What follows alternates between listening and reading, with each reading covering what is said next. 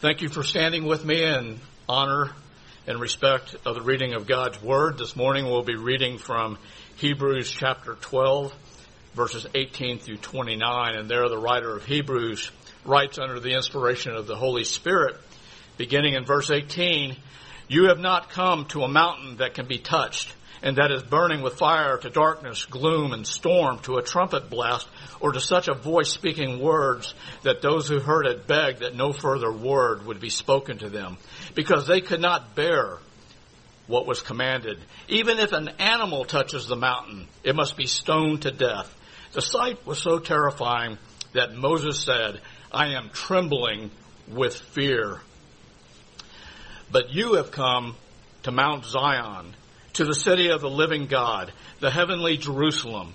You have come to thousands upon thousands of angels in joyful assembly, to the church of the firstborn, whose names are written in heaven. You have come to God, the judge of all, to the spirits of the righteous made perfect, to Jesus, the mediator of a new covenant, and to the sprinkled blood that speaks a better word than the blood of Abel. See to it that you do not refuse him who speaks. If they did not escape when they refused him who warned them on earth, how much less will we if we turn away from him who warns us from heaven?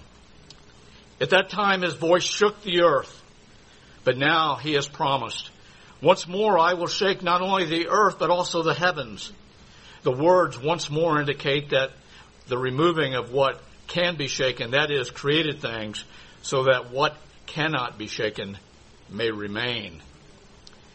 Verse twenty-eight, "Therefore, since we have, or we are receiving a kingdom that cannot be shaken, let us be thankful and so worship God acceptably with reverence and awe, for our God is a consuming fire." Well, good morning to all of you. If you would turn with me in your Bibles to Ephesians chapter one, and yes, we are kind of going backwards a little bit. Ephesians chapter one, we'll actually be covering Uh, in a high-level view, chapters one through three. And this morning is going to be a little bit different. A couple reasons why is it needs to be shorter than usual so that we have time to listen to the wonderful testimonies of those that uh, are going to be joining the church and uh, being baptized. And so uh, we're going to leave them plenty of time to share with us what God has done in their lives.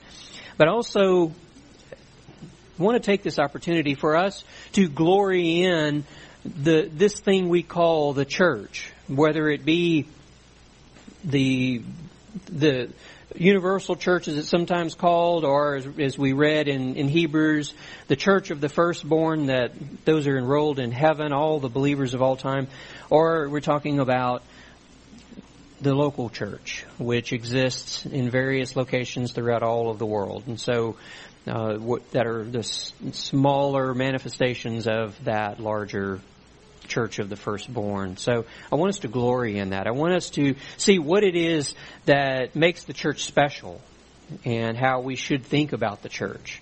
And as we think of these folks who are joining, and, you know, why have so many of you joined the this church, and why are others joining? So we want to glory in that. Some of you may recall that we went through when we went through our nine-mark study uh, about the church, that in the study guide they had this to say about church membership, and they said this based on the passage that Kevin just read uh, from Hebrews twelve, but it applies to Ephesians and other passages in the New Testament that talk about the church and the glory of the church. And, and talking about church membership itself, they say this, that passages Uh, like that teach us about the glory of membership in the church. And that, that's a beautiful thing, the glory of membership in the church, because it is the assembly, it is in the assembly of the church that we experience the clearest foretaste of these heavenly realities. And that's why I've tit- entitled this message, "Christ's Church, a Foretaste of Heaven." And they go on and say, our membership in the church is meant to be a pointer to our membership in God's heavenly assembly. And so while we look at the scriptures and we see see them talking about that church of the firstborn, that are everyone who's enrolled in heaven, and as people are saved, they are enrolled into that church throughout time. And then one day that will that membership will be complete when we're all together with the Lord. But as we talk about that from Scripture, we find that the Scriptures present to us that, it, that that's not just a, a theoretical idea. It's not something that's just for later. That when we find, like in Ephesians, and he's talking about the church, and sometimes he's talking about this, this grand church that exists in heaven, and but then he says, okay, but we have something to do here. We have responsibilities. We have privileges, and he's been walking us through those as we've gone through Ephesians one through three so far. And that's what we want to do today, is to think about these amazing truths. I mean, think about what what the writer of the Hebrews said there in Hebrews eleven, that we've come to the church of the firstborn who are enrolled in heaven. We've come to God, the judge of all. And we've come to Jesus, the mediator of a new covenant. While, yes, that larger church that we will all be a part of, and we actually are a part of, and there will be more added, is far bigger than what we see here at G B C. But our local assembly is a part of that greater assembly. You see, we're we're just a piece of that. But we're a piece that God has established. And He gifts us, He gives gifts to every member so that they will work and serve in a local body like ours. And then what's happening is, is we build the local body, but we also are, are being used by God to add to that greater assembly in heaven. So what we want to do today is take a step back from our verse-by-verse study of Ephesians so that we can observe the significant role that the local church plays in God's plan. We want to behold the enormous privilege that we have by being a church member. And may we be convinced of the awesome responsibility of being a member in our body. Paul desired for the church in Eph- he, he desired that for the church in Ephesus. He didn't want to just give them this kind of this heavenly truth, this heavenly reality to look forward to only. He wanted them to not only see that, but say, okay, then uh, there are things here that have to happen. I need to be working here, serving here, because those are connected. This is a piece of that larger reality. Do you remember his first prayer for them? In chapter one, and I want us to, to start with that. Chapter one, verses eighteen through twenty, as he prays for them. And I want you to listen as I read it. Listen for the lofty language of what he's praying for them. So he says there, Ephesians one eighteen, I pray that the eyes of your heart may be enlightened. Why? So that you'll know three things. So that you will know what is the hope of His calling. And that beautiful language. The, so you'll know the hope of God's calling you. And then second, what are the riches of the glory of His inheritance in the saints? And there again, that lang- lofty language, the riches of His glory. And he's just piling up these beautiful terms to drive this home to us. He says, this is what I want you to know as you come to know God. And then nineteen, and the third thing, what is the surpassing greatness of His power toward us who believe? And so he says, okay, and again, piling up these terms, the surpassing power of God toward us who believe. He says, that's what I want you all to come to know. Yes, a glorious reality awaits us in the new heaven and earth when we finally experience that that time when we're all together, all believers from all the ages, from all the different nations around the world, are all together in one assembly before the throne of grace. But until then, we get a foretaste of that glorious church right here in our local assembly. And as we serve in this assembly, we're used by God to grow that greater heavenly assembly. So as we look back on what we've been studying in Ephesians one through three, we'll see that in this overview, that church membership is a unique privilege. So it is a unique privilege. There's nothing like what we have in the church. There's nothing out there like that. This is unique, and it's a unique privilege. It's also an awesome responsibility. a responsibility where we serve together together as a key instrument of God's plan in history. And we've been talking about that lately as we've gotten through the last part of chapter two and then gotten into chapter three. And, and we, we've seen there that the church is a key part of how God is revealing himself and his plan in history and what he's doing. It wasn't, it wasn't plan B. It wasn't a surprise or anything to God. He had planned this all along, that this church would be key. And so we've seen that while Paul was writing this letter, whether he's dictating it or writing it himself, as, as he is uh, composing this letter to the Ephesians, his heart is filled with the desire for them to be deeply moved to fulfill their mission as a church. He wants them to understand, okay, this is what your mission is, but I want you to be so stirred inside that, that you go and do it, that you as a church actually carry out the work that God has given us. And his soul is also filled with praise for the God who wisely planned and implemented this thing we call church. And so this morning, let's think back over what Paul has told us so far about the Church of Jesus Christ. And as I say, we're not going to do a verse-by-verse study as we normally do. We're going to step back and then take all this that we've learned, and I've kind of boiled it down into to, to six things that we can choose about this church, since we're since the theme today really is about membership in the church. So go over to chapter two, Ephesians two, and I want to read one of those grand passages about the church that, that like Hebrews twelve, that make these staggering statements about this entity that God has created called the church. So Ephesians chapter two, I'm going to read verses nineteen to twenty-two.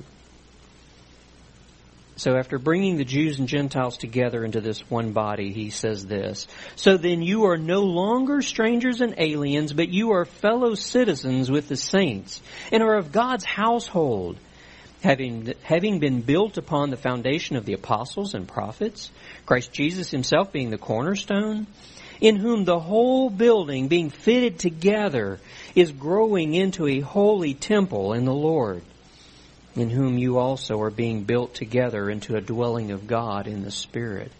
That's remarkable.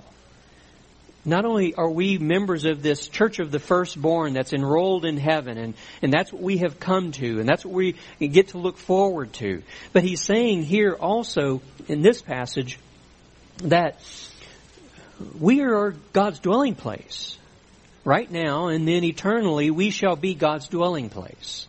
And that's that's just staggering to think that, you know, he's going to take all of us, sinners as we were. He's redeemed us. He's regenerated us. He's sanctifying us. One day he'll glorify us, and, and we will be this temple that as a bride it'll be uh, presented before him holy and blameless. And that is where he will dwell for all eternity. And it's just staggering truth about the church. So let's draw out these six truths uh, that I want us to focus on. There's so much more, obviously, in these chapters, but we're focusing on membership today. So, six truths about the church. First, we exist in the sphere of Christ where great blessings are provided. So, remember, that's one of Paul's favorite themes, is to talk about being in Christ, in him. And he does that over and over. And it's like he can't say something in Ephesians without saying in him, you know, in Christ. That all of these things happen in Christ. And, and we're just going to touch on that briefly. But the idea most of the time that he has is that Christ is this sphere that we all exist inside of. And, and then all of these wonderful things that happen to us, happen to us in Christ. You see, we, we don't get all these blessings outside of Christ. We didn't get them and then eventually are brought into Christ. Now, all of it has happened to us in Christ. That's where this has taken place. And, and so he says that in Christ we have all spiritual blessings. There we read at the very beginning of, of chapter one. We have God's bountiful grace because we're in Christ. We have redemption because we're in Christ. We have new life in him. We have the Father's kindness. And then we just recently saw that we have this confident access to the Father in Christ because we are in him. You see, just as Jesus is able to always go before his Father, and he is always accepted gladly before his Father, because we are in Christ, then we are too. And that's why we have that confident access. Okay, so that was the first thing. And, and we're still talking about who we are as a church. These are truths about us as the church, okay? Because when he's talking in Ephesians, it, it's tempting for us to apply all of these things individually to ourselves and and think that this is only talking about individual Christianity, as if you, you can be, you know, we, we sometimes joke about someone thinking that they can be a Lone Ranger Christian. You know, they're out there, they won't join a church, they won't be a part of a church, and they're just out there on their own. Okay, well, biblically, that doesn't exist, okay? You can't be that, at least not for long. You shouldn't. These these discussions that they have in Scripture, yes, we're saved individually, but we are put into a church, and the things he's talking about here apply to us as the church. Now, second, we possess treasures that call for over-the-top language in order to describe them. And we've called that out as we've worked our way through Ephesians. This just over-the-top language, grand language that Paul uses. I'll give you a few examples. And what he does by that is, it, Paul's not someone necessarily that's given to hyperbole. It's that he wants to show us how glorious this church is. He wants us to, to just step back and wonder. It's like, wow, this is amazing. And you remember we talked about how uh, recently with God's wisdom, and how, and we're going to come to that in a minute, but how this, the church is a part of God's wisdom. And, you know, we scratch our heads and it's like, okay, well, we know what we are. We're sinners, and, you know, and, and we're saved by grace, and there's nothing we contribute, but God was wise in doing it that way. Well, so he wants us to see how glorious these treasures are that we have in the church. For example, God has blessed us, he said in chapter one, verse three, with every spiritual blessing in the heavenly places. I mean, that's just over the top. You know, every spiritual blessing. And in, in the heavenly places, and we think about how heaven, you know, houses all of those. He's lavished upon us the riches of his grace. We behold the surpassing greatness of his power. He talks about how God is rich in mercy. God's not stingy. He doesn't just, okay, well, I'll give you a little bit of mercy here and maybe a little bit here. And, well, you know, in a few years, I'll give you a little bit more mercy. And no, he lavishes on us this mercy. He's rich in mercy. And he loves us not just with a, you know, barely get by kind of love. He loved us, he says, with a great love.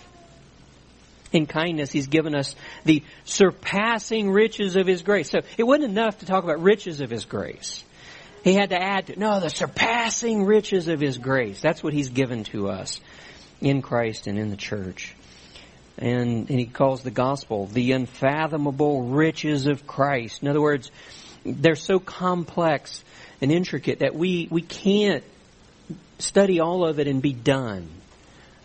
And and so then he goes on talking about that wisdom of God, which is multifaceted. And think here again of that word was used for Joseph's coat of many colors. And he said, that's what God's wisdom is like. And that's what we're shining the light on, is this wisdom of God that's so multifaceted.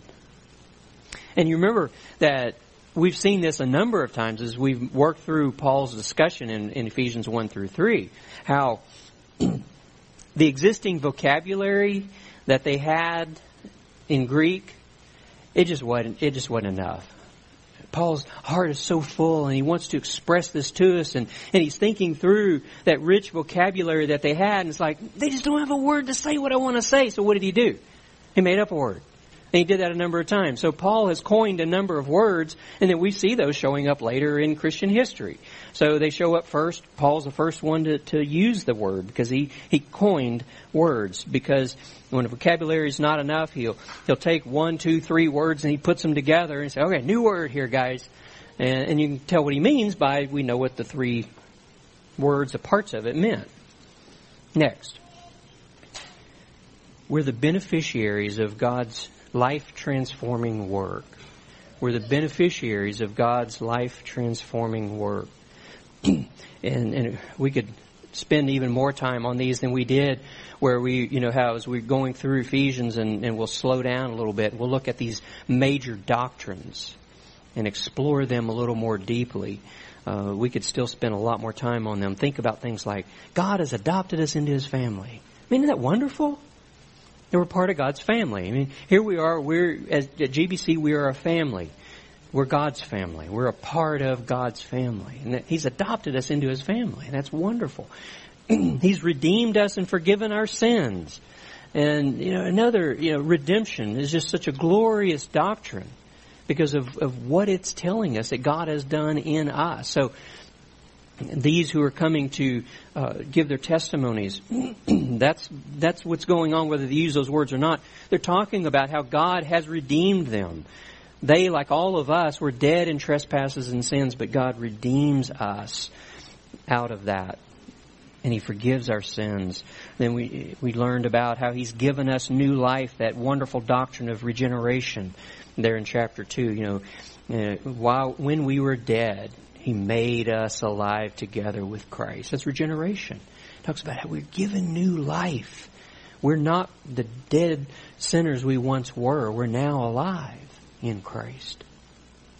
How He saved us in that glorious gospel passage, Ephesians two, eight, and nine. Saved us by grace through faith. And then, you know, and it just keeps getting better as you move through this. We learned about how He has reconciled us to Himself. And we have to remember that at one time we were alienated from God because of our sin. It was our fault. Because we were sinners, born in sin, then we continue in sin, and we prove out that we're sinners because we sin. We're alienated from God. There's that enmity between us. But then what happened is that Jesus has reconciled us to God. How glorious is that, reconciling us to God. Next, we experience the full power of the Trinity actively working in us. Again, mind-blowing. That God the Father, God the Son, and God the Holy Spirit would be actively working in us. And and it's the full power, and I, I don't have time to go into it now, but when we were in chapter two, you know, he uses those four different terms for power, and he just piles them up again with that glorious language. But there's that, that full power of God, and it's not just the potential power, dunamis, but it's also energeia. It's the actively working in us. Uh, it is currently working in us. So let's let's step through those three. God the Father, and these are just a few of the things he talks about. The Father has richly blessed us, and that's that's staggering, right? Because we're sinners. We remember we were alienated from God. We were at enmity with God. We'd sinned against Him, broken His law, and to think that He would richly bless us. Even after we did that, He's chosen us and predestined us to be adopted into His family. You know, this wasn't a matter of us coming up and saying, hey, you know, God, I'm sorry for being a sinner and sinning against you. I'd like to be a part of your family. Can I talk you into that? No. Before He ever created any of us, He had already planned on, uh, that He was going to make us a part of His family. And we learned about how He has made us to be His heritage. In other words, and that's amazing too. I mean, who would want us to be a heritage? You know, especially if you're the holy God. But God said, okay, you know what I want for what I want to inherit, if you will? You. Us. Isn't that wonderful? You see, that idea of the family and everything. And He's like, I want you. And, you know, sometimes we'll say that, like, I don't know if you've ever had this happen where, you know, uh, a relative, you know, grandma or somebody is, you know, they they know that, you know, their days are coming to an end, and, and they may say, like, well, okay, when I'm gone, you know, what would you like, uh, you know, out of all my stuff, you know? And, you know, and, and little kids are, you know, they, they're like, well, I want this or that or whatever. But, you know, as we get a little older, we realize we shouldn't say that, you know. So, but you say things, and you, you mean it, but um, you say, all I want, I just want you. You know, and I know that you're going to go home to be with the Lord, I get that, but that's all that really matters to me is you. Well, in a very real way, and in an even more real way than that, I mean, God means it. He's like, okay, what do I want for my inheritance? God would say, I want you. How beautiful that is. That's what God the Father wants. Now, let's talk about God the Son, Jesus. In, in this working, this power that he has, and actually that passage I was talking about with the four words for power, it goes on to talk about in that power, he has authority over all things. So he, he's over everything, everything. And as a part of that, he's head of the church. You know, in, in a very real way, you know, while the elders are given the, the ministry to shepherd, we're not the head of the church. And it, it's Jesus is the head of the church. And a lot of times you'll hear us refer to ourselves as under-shepherds. I mean, yeah, shepherds is an appropriate term, but sometimes we want to draw that out just to remind you and remind us that we're not the head of the church. This is not our church. This is Jesus' church. And we're just servants of his, given a particular role. He has authority over the church because he's its head.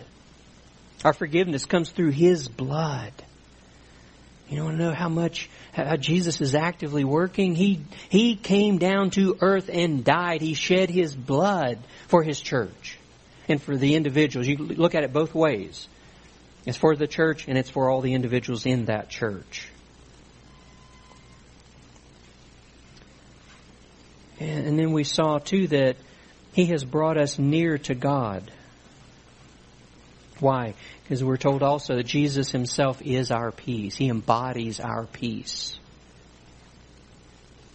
He also put to death the enmity between us and God. That's how he was able to bring us together and be our peace.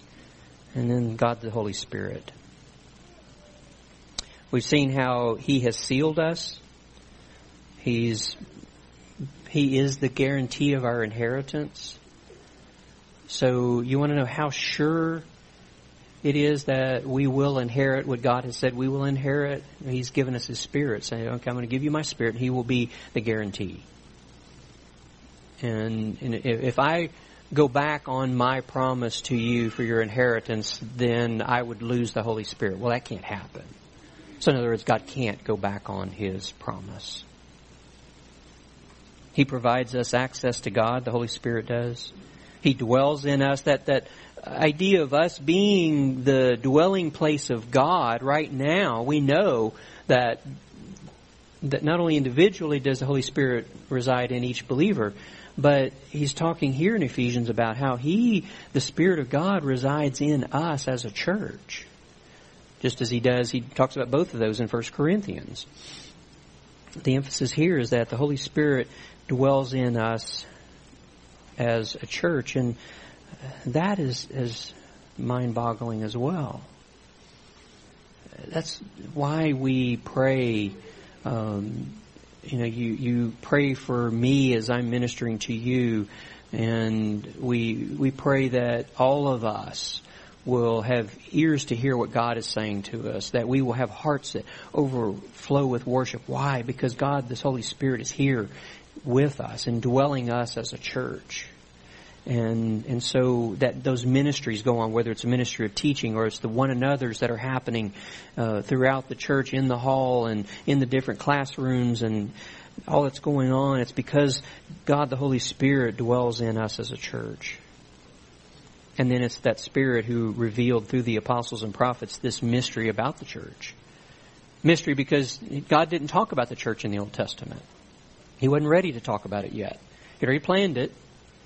But he revealed it in his time. Next, we have the high privilege to be a unique instrument in God's plan. Now, I don't mean us individually. That is true. But Paul's emphasis here is a unique instrument, meaning the church. God, think about it. God fills his church with his fullness. They're at the end of chapter one, and then he's going to talk about it again uh, at the end of chapter three. We hadn't gotten to that last little bit, that wonderful truth we're going to get into, Lord willing, next time.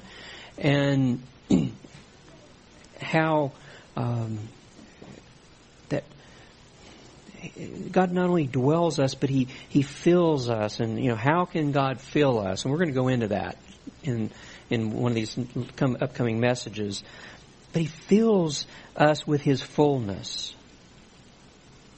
That's that's what the church is. It, it's, if you will, this this uh, vehicle to to hold God's fullness and manifest it to the world. And then, as we saw also in chapter three, he's manifesting it to the heavenly beings. Okay? So God says, I want to dwell in this church. I'm going to fill it with my fullness so that they see this is where I'm at work in the church. In the church, we're fellow citizens, that is, with all the saints of all the ages. We're fellow members of God's family. Different ways of looking at this church. We're being built into a holy temple for God to dwell in. And then in three six, he, he said it a little differently. He says, we are fellow heirs, fellow members of the body, and fellow partakers of the new covenant promise. Or of the promise, he means they're the new covenant promise. See, we're the fellow partakers of all that. And, and that's, that's who we are as a church. These glorious terms that he uses to describe who the church is, what the church is.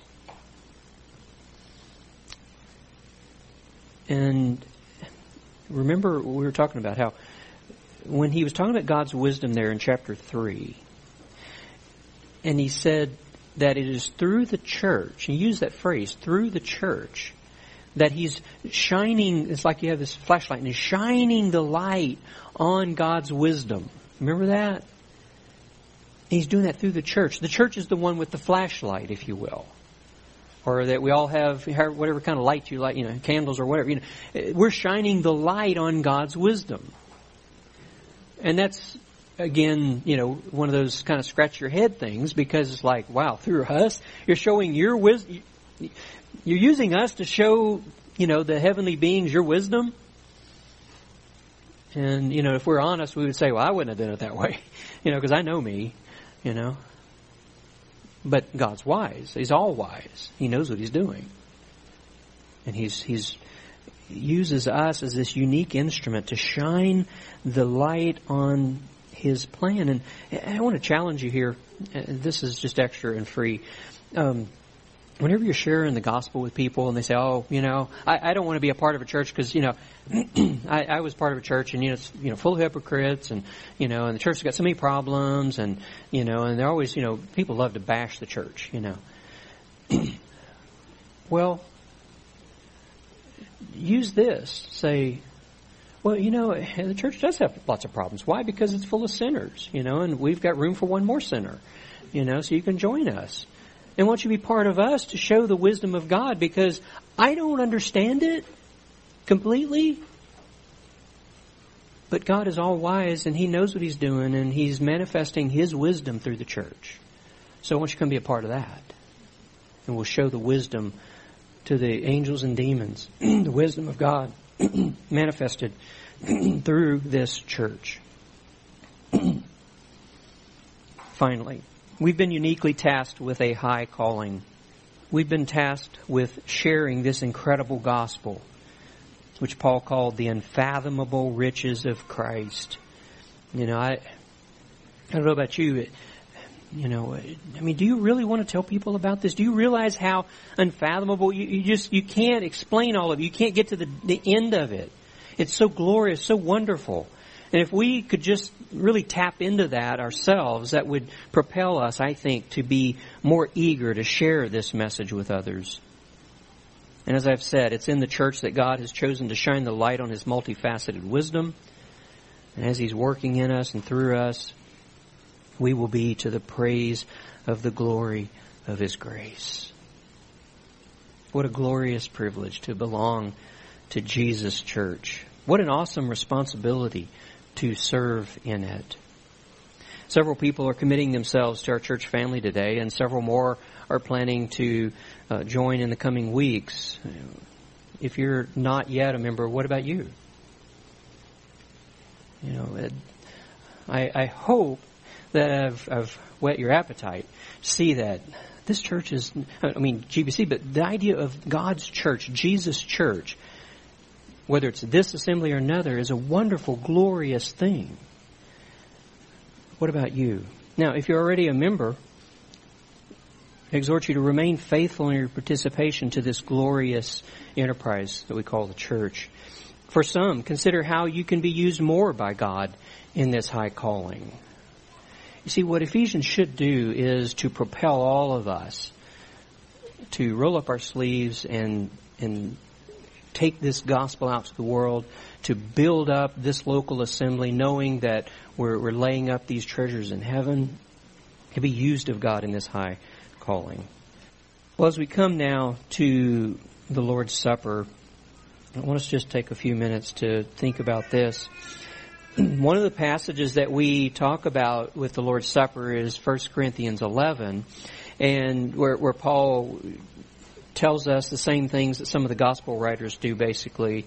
But he makes this statement, which is a rather curious statement. He said, as long as, as often as you eat the bread and drink the cup, you proclaim the Lord's death until he comes. And that sounds strange. Proclaim his death. Death on the cross, remember, was a despicable punishment. It was designed to humiliate to the uttermost. And death, you know, when we talk about death, it's it's never a good thing. And yet, he says, as we partake of the, the bread and the cup, we are proclaiming Jesus' death. Why is that such a glorious opportunity for us to do this every week, to rejoice at gathering around the table and partaking of these elements? Well, when we proclaim his death, we are doing what we've studied in Ephesians and other places. We're talking about the fact that he shed his blood. When he died, he shed his blood, and through that blood shedding, remember we learned in Ephesians, we have redemption. That he shed his blood to pay for our sins and purchase us for God. We also saw in Ephesians that by his blood, Jesus brought us near to God. And that whole idea of, of gathering his people, and not only into a church, but he's brought us near to God. And he did that by his blood. And so it is our happy privilege every Lord's Day to partake of the Lord's table. And as Paul said, to proclaim his death.